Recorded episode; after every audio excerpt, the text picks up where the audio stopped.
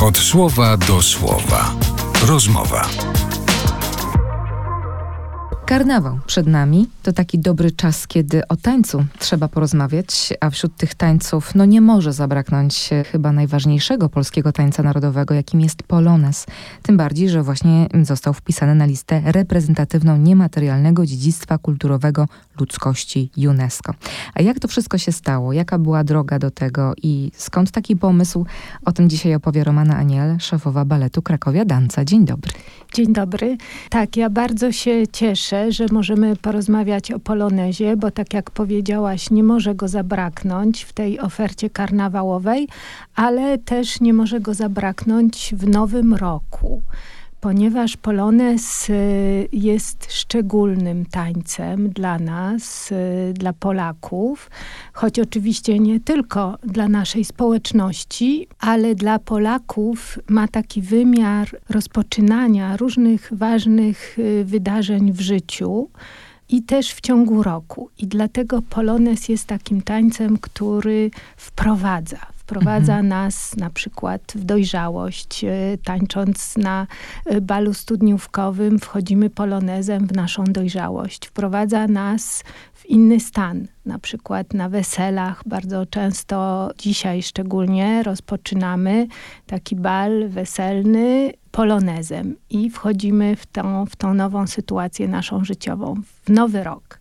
Ja miałam to szczęście i zaszczyt prowadzić bardzo wiele takich polonezów noworocznych w różnych przepięknych miejscach gdzie ubrani goście bardzo elegancko, y, no z niezwykłym przejęciem tańczyli poloneza jako taki taniec, który właśnie z taką magią wprowadzał w coś nowego, w coś jeszcze nieznanego, ale już trochę takiego własnego. I myślę, że ta magia poloneza y, ciągle temu tańcu towarzyszy i dlatego my ciągle go tańczymy. I w związku z tym polonez jest takim naszym dziedzictwem, które jest praktykowane i dlatego zdecydowaliśmy się jako grupa depozytariuszy, a ja jestem reprezentantem wszystkich depozytariuszy Poloneza, na działania, które miałyby zaprowadzić do wpisania Poloneza na listę niematerialnego dziedzictwa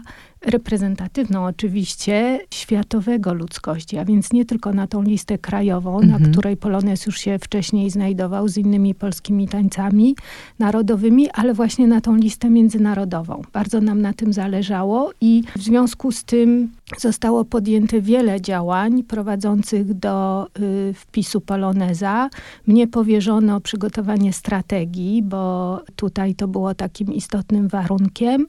Y, strategii związanej z kultywowaniem Poloneza, z promocją Poloneza, z organizowaniem różnych wydarzeń, które miały zaznaczyć jego obecność y, w naszej takiej przestrzeni społecznej, w naszym różnym praktykowaniu i też y, generować nowe wydarzenia, a także aktywować środowiska, które by się zajmowały prowadzeniem poloneza. I y, w związku z tym tutaj w Krakowie, gdzie również ta idea spotkała się z wielką przychylnością władz naszego miasta, szczególnie pani dyrektor Katarzyny Olesiak, która nawet osobiście się zaangażowała w y, takie działania, zaczęliśmy tego typu wydarzenia generować, które wpisywałyby się właśnie w tą strategię i była to na przykład noc y, tańca, która upłynęła pod y, znakiem właśnie Poloneza Czas Zacząć.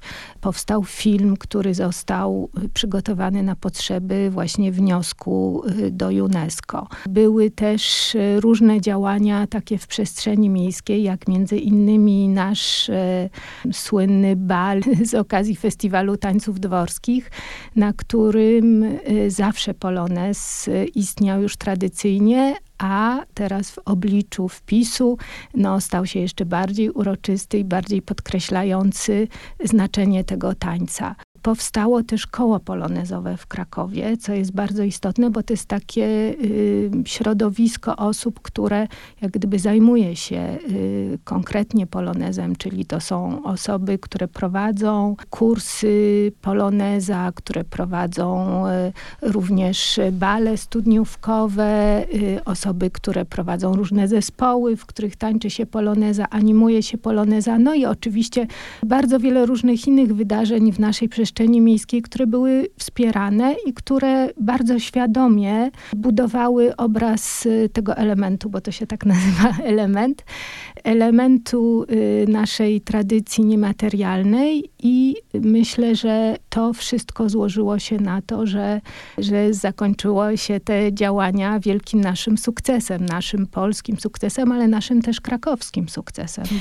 A czy to jest tak, że kiedy już dokonuje się takiego zwrócenia się do Komisji UNESCO, to że chcemy z inicjatywy oddolnej zgłosić taki taniec w tym przypadku na tę listę, to to jest tak, że potem to już jest tylko formalność, żeby to przeszło, czy trzeba faktycznie dużo starań włożyć w to, żeby komisja jednak to zatwierdziła i wpisała na listę UNESCO? Starań jest bardzo dużo i ja tutaj muszę y, przyznać i powiedzieć, że te starania były już podejmowane od wielu lat, bo Czyli takie... nie jest to taka prosta sprawa. Nie jest prosta mhm. sprawa, absolutnie nie jest prosta sprawa, bo y, wcześniej jeszcze trzeba było wpisać poloneza na listę krajową i tym zajęły się środowiska warszawskie, między innymi CIOW, który niezwykle się y, zaangażował y, właśnie w działania związane z polonezem, y, Tomasz Nowak, Danuta Wojciechowska. To były osoby, którym udało się wpisać poloneza na listę krajową, ale potem się okazało, że polonez musi występować jako osobny element, nie tylko jakby w towarzystwie innych polskich tańców narodowych, więc należało jeszcze raz wpisać poloneza mhm. już jako osobny element i trzeba przygotować za każdym razem bardzo taką wymagającą, skomplikowaną dokumentację. I wreszcie już sama dokumentacja dotycząca wpisu na listę międzynarodową, no jest takim kastetem, bym powiedziała, bo tutaj zbiera się też y, podpisy depozytariuszy, a trudność y, poloneza polega na tym, że uprawia go cała Polska. Więc my wszyscy jesteśmy depozytariuszami poloneza i to nie jest tylko małe, zamknięte środowisko, tak jak jest na przykład w sytuacji szopkarstwa, gdzie y, to dotyczy mniejszej ilości osób, mniejszej społeczności. Tutaj społeczność y, to są wszyscy Polacy. Czyli co trzeba było zrobić? Jak udowodnić to, że polonez zasługuje na, na wpisanie na tę listę? Trzeba było przedstawić różne y, działania, które uświadamiały komisji, czy przedstawiały takie praktykowanie poloneza w różnych środowiskach, w różnych sytuacjach, nie tylko przez artystów czy zespoły, które jak gdyby mają poloneza w repertuarze, ale przez takich ludzi zwykłych, tak by można było określić, czyli tych, którzy tańczą poloneza przy okazjach. Czyli właśnie studniówki, tak, studniówki nowy rok, sylwestry. Nowy rok, sylwestry mhm. y, i oczywiście wesela, jakby wszystkie te działania, bale różne, które sprawiają, że polonez żyje, bo chodziło o to, żeby to był taniec, który jest żywy, który jest praktykowany. Też wszystkie działania w przestrzeni miejskiej, kiedy publiczność dołącza się się do, y, do tańca wspólnego. To było jak gdyby taką podstawą i oczywiście trzeba było też wykazać, jakie nowe działania są podejmowane, żeby nadal poloneza praktykować i żeby o polonezie mówić jak mhm. najwięcej. No właśnie, to teraz chcę zapytać, jakie my mamy z tego korzyści, że polonez jest na liście UNESCO. Czy to nam coś jeszcze daje więcej w związku z tym? No to nam daje przede wszystkim to, że polonez został uznany jako tradycyjny taniec polski, a więc y, mamy do czynienia z takim no, międzynarodowym uznaniem tej tradycji mhm. i też y, jak gdyby z wielką promocją, która może mieć jeszcze coraz większe y, swoje działania i coraz większe możliwości, bo to dopiero początek. Mhm. My teraz, y, mając już y, jak gdyby taką świadomość, że jesteśmy na liście niematerialnego dziedzictwa, na liście reprezentatywnej i że jak gdyby Polones jest tym elementem, który jest związany z polską kulturą, możemy teraz generować, organizować różne wydarzenia, które będą prowadziły do, do takiej, y, no być może jeszcze lepszej praktyki tego tańca, czyli takiej bardziej świadomej, mhm. i być może no, bardziej skonstruowane. Ja mam taką. No, jak obserwuję czasami te proste kroki, które próbujemy ogarnąć na czas y, balu sylwestrowego czy maturalnego, no to to jeszcze nie jest taki prawdziwy polonez, bo jak widzę na chociażby choreografii, które tworzycie w balecie Krakowia Danca, to sobie wtedy uświadamiam, że tak naprawdę to ja nie umiem tego tańca tańczyć. Czy dzięki temu jest szansa, że więcej Polaków pozna trochę bardziej zaawansowane kroki tego tańca? Tak, ja mam taką nadzieję, stąd y, jak gdyby też pomysł na, na strategię i na tworzenie kół polonezowych, mhm. czyli takich środowisk, które by bardziej jeszcze działały na rzecz poloneza w każdym mieście większym, w każdej większej społeczności. I tak się to dzieje, bo ta praktyka, która jest obecnie, no może być y, po prostu y, w którymś momencie taka udoskonalona, tak mhm. tak bym to powiedziała. No bardzo nam się marzy, żeby tutaj były takie działania edukacyjne. Też y, w dużej części takimi działaniami zajmuje się Instytut y, Muzyki i Tańca, który rozpowszechnia na przykład muzykę do prowadzenia poloneza, albo też y, powstała taka strona, która jest stroną edukacyjną, przekazującą kroki, figury tego tańca. Powstało dużo nowych książek, czy nowych jakichś publikacji, które jakby wyjaśniają też genezę poloneza, wyjaśniają jego styl, charakter, y, jego historię, więc myślę, że, mm, że to tak jest, że to y, dopiero początek tych różnych działań. One oczywiście odbywają się na różnych poziomach, ale środowisko depozytariuszy y, bardzo jest zainteresowane, żeby właśnie no, coraz więcej mówić o polonezie i żeby ten taniec był praktykowany z większą świadomością. No i tak jak powiedziałaś, żeby w końcu oglądając poloneza można było mieć takie poczucie, poczucie, że no, to jest e, taki taniec, który ma swój piękny krok, swój styl i też e, jakby jest szczególny, jest charakterystyczny, no ale my musimy poznać tajniki poloneza. To proszę powiedz, co jest takim wyznacznikiem tego tańca, jak można go jeszcze scharakteryzować, co warto jeszcze wiedzieć o polonezie? Ja myślę, że to, co warto wiedzieć, to po pierwsze to, jak powinno się tańczyć poloneza w zależności od stroju, w jakim my go wykonujemy. Mhm. Dlatego, że tutaj y, ten styl i charakter y, no, ma duże znaczenie. Oczywiście polonez w kontuszach wygląda zupełnie inaczej, polonez y, we frakach wygląda inaczej, polonez w stroju wojskowym też wygląda inaczej i jak gdyby od tego zależy też, w jaki sposób my się zachowujemy w polonezie, jakie mamy gesty, jak prowadzimy swoje partnerki, no bo na ogół y, Polones jest jednak takim tańcem, który opiera się na prowadzeniu damy, partnerki przez partnera i to jest często podkreślane, że Polacy właśnie w sposób szczególny to potrafią wykonywać. Jest też tańcem takim pełnym elegancji i musimy wziąć to pod uwagę, że te wszystkie momenty takie uroczyste, które są w naszym życiu czy, czy, czy w naszych jakichś działaniach, mogą być podkreślone takim tańcem polonezowym i wykonanie tego poloneza może być takim momentem właśnie jakiegoś przeżycia specjalnego, uroczystego. I myślę, że, y, że, że to jest istotne, ponieważ polonez zawsze pełnił tą funkcję w opisach Karola Mestenhausera, takiego mistrza tańca polskiego z XIX wieku, Polones jest tańcem rozpoczynającym wszystkie bale salonowe w tym okresie i jakby bardzo dokładnie ma określone swoje figury, swoje kroki, jakby swoje y, różne zadania i działania. I to dotyczy wszystkich osób, które są obecne trakcie takiego wydarzenia.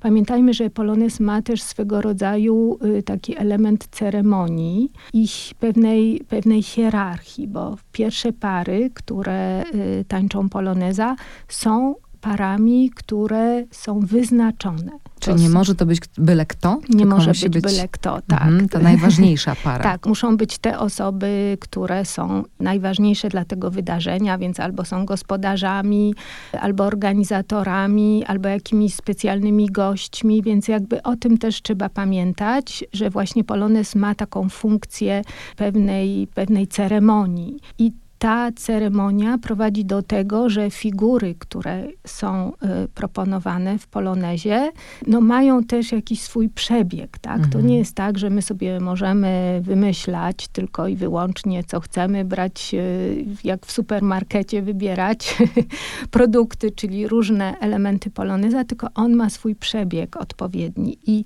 myślę, że, y, że o tym nie można zapominać i też właśnie ten charakter, który jednak no, wiąże się z czymś e, takim uroczystym, no co zresztą związane jest z muzyką, bo przecież e, w zależności też do tego, do jakiej muzyki my tańczymy poloneza, to też trochę on tak właśnie wygląda, tak? Nabiera mhm. takiego charakteru i, i my podążamy za muzyką, podążamy za tym, co, co nas w tej muzyce prowadzi, co, co my w tej muzyce też odczytujemy czy przeżywamy, bo, bo przecież muzyka naładowana jest różnymi emocjami i my powinniśmy jak gdyby też te emocje jednak y, wyrażać. Od słowa do słowa. Rozmowa. Pięknie o Polonezie pisał przecież Mickiewicz w Panu Tadeuszu i dobrą robotę chyba też zrobił film, e, w którym mogliśmy obejrzeć ten piękny tańc do muzyki Wojciecha Kilara. A do jakich muzycznych przykładów Poloneza wy najczęściej sięgacie w balecie Krakowia Danca? My mamy bardzo duży wybór muzyczny, jeżeli chodzi o polonezy, bo nam zależy, żeby zaprezentować polonezy z różnych epok, mhm. a więc y, przede wszystkim te... Y, a mamy bogactwo tak, muzyczne, mamy prawda, bogactwo muzyczne, te pierwsze polonezy, które jednak sięgają końca XVIII wieku, e, więc oczywiście kompozycje polskich y, kompozytorów, jak Michał Kleofas-Ogiński, ale też Maciej Radziwił, więc to, to jak gdyby, czy Bogdanowicz, to są takie, y, takie pierwsze propozycje. Natomiast y, sięgamy też do kompozytorów y, zagranicznych, jak Józef Eibler, czy, czy też no, chociażby Jan Sebastian Bach. To są te, te pierwsze takie, można by było powiedzieć, kompozycje. Natomiast te XIX-wieczne, no to oczywiście Stanisław Moniuszko, który jest mistrzem polskich Y, tańców narodowych, no i nie, nie tylko Mazur, ale właśnie y, też Polonez. W jego realizacji no Fryderyk Chopin. No właśnie miałam zapytać, tak. czy polonezów tak. Chopina da się tańczyć? Tak. To Bo to raczej muzyka do słuchania. To się tak wydaje, ale no tutaj takim zadaniem tancerzy profesjonalnych jest właśnie interpretacja utworów mhm. artystycznych. Bo to nie są utwory użytkowe, ale my jako balet y, no, staramy się tego typu kompozycje zilustrować wizualnie mhm. i, i dlatego sięgamy po nie. No, mieliśmy taki przykład y, właśnie, kiedy realizowaliśmy spektakl Bal w hotelu Lambert na zamówienie Muzeum Czartoryskich, y, inspirując się ilustracją Kwiatkowskiego, która y, właśnie przedstawia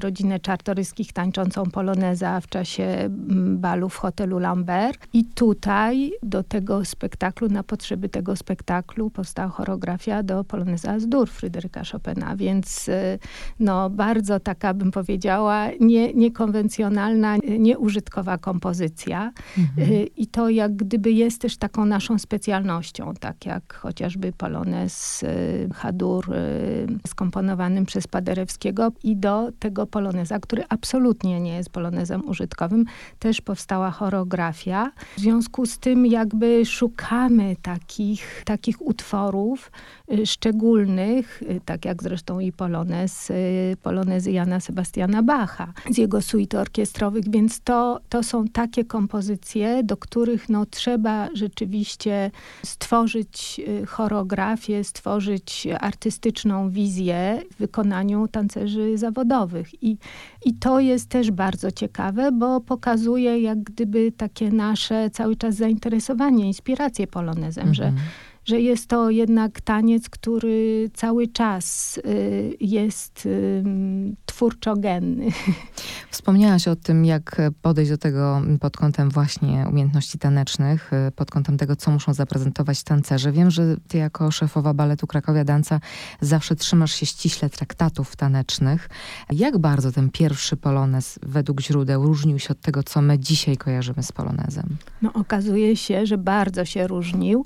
Rzeczywiście sięgam do traktatów, szczególnie przy tych pierwszych polonezach, bo tam znajdują się informacje, które mogą być zaskakujące mhm. dla nas. My co prawda nie mamy tak wiele źródeł pisanych, niestety, z naszych terenów. Takie źródła odnajdujemy szczególnie na terenie y, Niemiec i Francji, w innych krajach. I tam właśnie tego typu y, zapisy pokazują, że te układy polonezowe, a mam tutaj na myśli drugą połowę XVIII wieku, są bardzo zaskakujące, ponieważ y, krok polski jest szczególny. On znajduje się w traktacie na przykład Hansela, takiego niemieckiego mistrza tańca, a z kolei w traktacie y, Wolfganga Winterschmidta z 1759 roku możemy odnaleźć cały zapis choreografii poloneza Contredansa, więc to jest też bardzo mhm. ciekawe.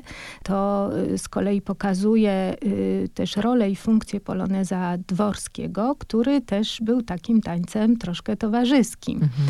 Więc na potrzeby tego układu na potrzeby tego układu, jak gdyby wzięto figury z kontredansa francuskiego i zaadoptowano je w stylu poloneza, włączając w to kroki, na przykład kroki barokowe, krok pas de bourrée, ale też są kroki bardzo skoczne, na przykład mhm. Y, typu chołupce, tak, które raczej kojarzymy z Mazurem, a tymczasem okazuje się, że w polonezie też tego typu kroki występowały. Czyli jest to tutaj dużo różnych komplikacji i niuansów, o których warto wiedzieć, ale jeszcze jedna rzecz nie daje mi spokoju, bo mówimy, że to jest polski taniec narodowy, który powstał w Polsce, ale jego początki, jak mówiłaś, są znacznie starsze niż myśleliśmy, bo ja kojarzę polonez bardziej z XVIII-XIX wiekiem, a tu się pojawia barok, Jan Sebastian Bach. Jak to było w takim razie? Kiedy ten polonez się narodził i gdzie? Czy faktycznie w Polsce, czy w Niemczech, czy we Francji? Mówi się jednak o tym, że polonez narodził się w Polsce, że był mhm. to y, taniec, jeżeli chodzi o dwór, że był to taniec taki ceremonialny, taniec, y, y, którym występowały pary w układzie para za parą, czyli korowodowy i był to taniec, który miał taką funkcję jak kiedyś pawana. Więc y, wielu twórców, wielu badaczy uważa, że polonez zastąpił pawanę, y, najpierw na polskim dworze, bo takie opisy znajdujemy jeszcze w, na przykład w, y, w źródłach związanych z panowaniem króla Zygmunta III Wazy, więc, czy Władysława IV, więc mm, no, rzeczywiście no, sięgamy do XVII wieku mhm. jeszcze. I w tych opisach już możemy odnaleźć Y, takie fragmenty, elementy tego tańca, który potem został przyjęty jako taniec y, ceremonialny, czy taniec taki bardzo dworski na wszystkich dworach Europy. Więc to jest takie mhm. źródło mhm. dworskie, które jest potwierdzone też przez y, kompozycje muzyczne z różnych krajów, bo przecież jest ala Polaka, włoski taniec, jest e, polonez, czyli polonez, prawda, czyli taniec polski y, praktykowany na dworze francuskim. Jest oczywiście polnischer tanz, y, więc z kolei niemiecki taniec, też znajdujemy bardzo dużo tych kompozycji polonezów u Telemana. I tak jak wcześniej wspomniałam u Jana Sebastiana Bacha, więc widać, że w Niemczech ten taniec już pojawił się bardzo wcześnie. Opisuje go też Gottfried Taubert w swoim traktacie y, Mistrz Tańca, niemieckim traktacie. Był to mistrz tańca z terenów Gdańska, więc nauczał poloneza i mimo tego, że był Niemcem, opisuje, y, jak wyglądał ten polski taniec na początku XVIII wieku, bo traktat jest 1719 roku, więc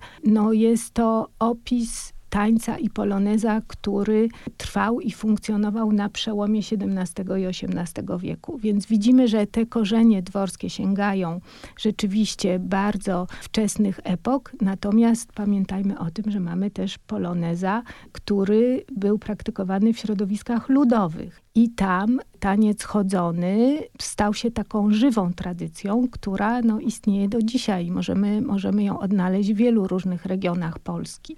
I możemy być dumni, że kompozytorzy zagraniczni, europejscy wzorowali się na tym, co narodziło się w Polsce. Absolutnie. Mhm. Zawsze, mhm. zawsze właśnie polonez był takim tańcem typowym polskim, dlatego zależało nam, żeby ten wpis też był wpisem polskim. No i bardzo nas to cieszy.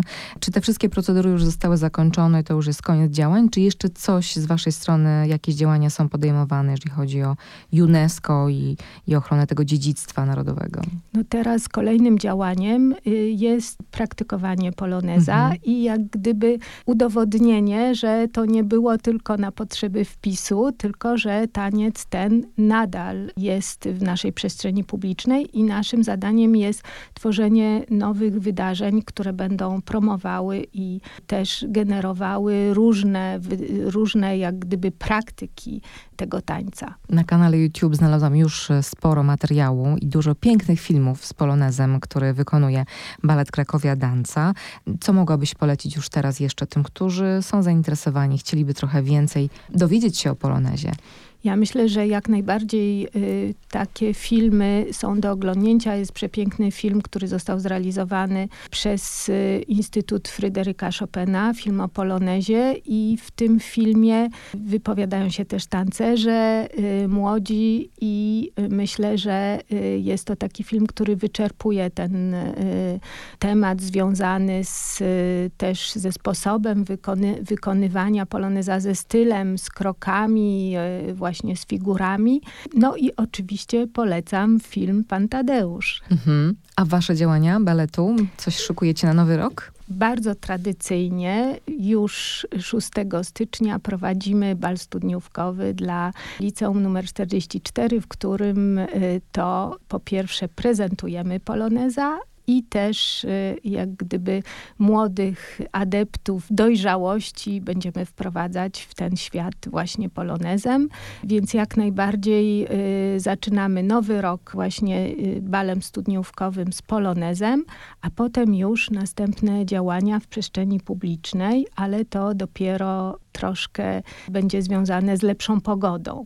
Planujemy też następny rekord Guinnessa, pobicie rekordu Guinnessa, Polones na tysiąc par, więc dużo jest y, projektów, dużo jest różnych y, planów. Y, mamy też nasze działania związane z festiwalem tańców dworskich i polonezem na rynku krakowskim. No i też bardzo liczymy, że wpis pomoże nam w generowaniu nowych wydarzeń. No, marzy nam się dzień z polonezem, marzy nam się polonez wokół pomnika Adama Mickiewicza, więc dużo, dużo jest y, pomysłów, no i teraz tylko czekamy na to, żeby móc je zrealizować. To dla tych z Państwa, którzy na co dzień nie mieszkają w Krakowie, to tylko szepnę słówko, że jeżeli będziecie w miesiącach wakacyjnych w Krakowie, to obserwujcie, co się dzieje na ulicach miasta, bo balet Krakowia Danca w pięknych strojach czasem lubi potańczyć na ulicy prawda? Tak, Będzie często tak. tańczymy na ulicy i jak najbardziej mamy w planach nasze akcje Balet w mieście, gdzie będziemy na pewno prezentować poloneza. A więcej na Facebooku Baletu Krakowia Danca, na ich stronie internetowej i na kanale YouTube, gdzie tych przykładów tanecznych również z polonezem w roli głównej naprawdę jest sporo i jest co oglądać. Romano, bardzo Ci dziękuję za to spotkanie dziękuję. taneczne z polonezem w roli głównej. E, gratuluję wszystkich tych działań i to, że dzięki Tobie w zasadzie udało się z tym wpisem na listę reprezentatywną niematerialnego dziedzictwa kulturowego ludzkości UNESCO. Polonez od tego roku, tak? Jest tak, na tej liście. od tego roku. Mhm. No i y, muszę tylko jeszcze wspomnieć, że tutaj y, wielkie zasługi w kierunku Narodowego Instytutu Dziedzictwa, który no, zajął się tymi wszystkimi działaniami. Pani Anna Kuczyńska, która jest sekretarzem, rzeczywiście y, no, bardzo się starała, żeby, żeby Polones mógł być wpisany w tak szybkim trybie i rzeczywiście udało się wykonać y, wszystkie działania, wymagania y, komisji. No i to zakończyło się pozytywnie, więc wielki sukces dla nas. No i gratulujemy bardzo. Polonez jest szóstą polską tradycją wpisaną na listę UNESCO, a żeby to sobie jakoś móc zestawić, to w poprzednich latach wpisem wyróżnione zostały wspomniane przez Romanę szopkarstwo krakowskie, ale też kultura bartnicza, sokolnictwo, tradycja dywanów kwiatowych na procesję Bożego Ciała i flisactwo. No i teraz do tego zestawu dołączył właśnie taniec, jakim jest polonez. Bardzo się z tego cieszymy. Romana Aniel, dyrektor baletu miejskiego Krakowia Danca, była dzisiaj naszym gościem. Bardzo dziękuję. Dziękuję i zapraszam do Poloneza. Od słowa do słowa. Magazyn literacki RMF Classic.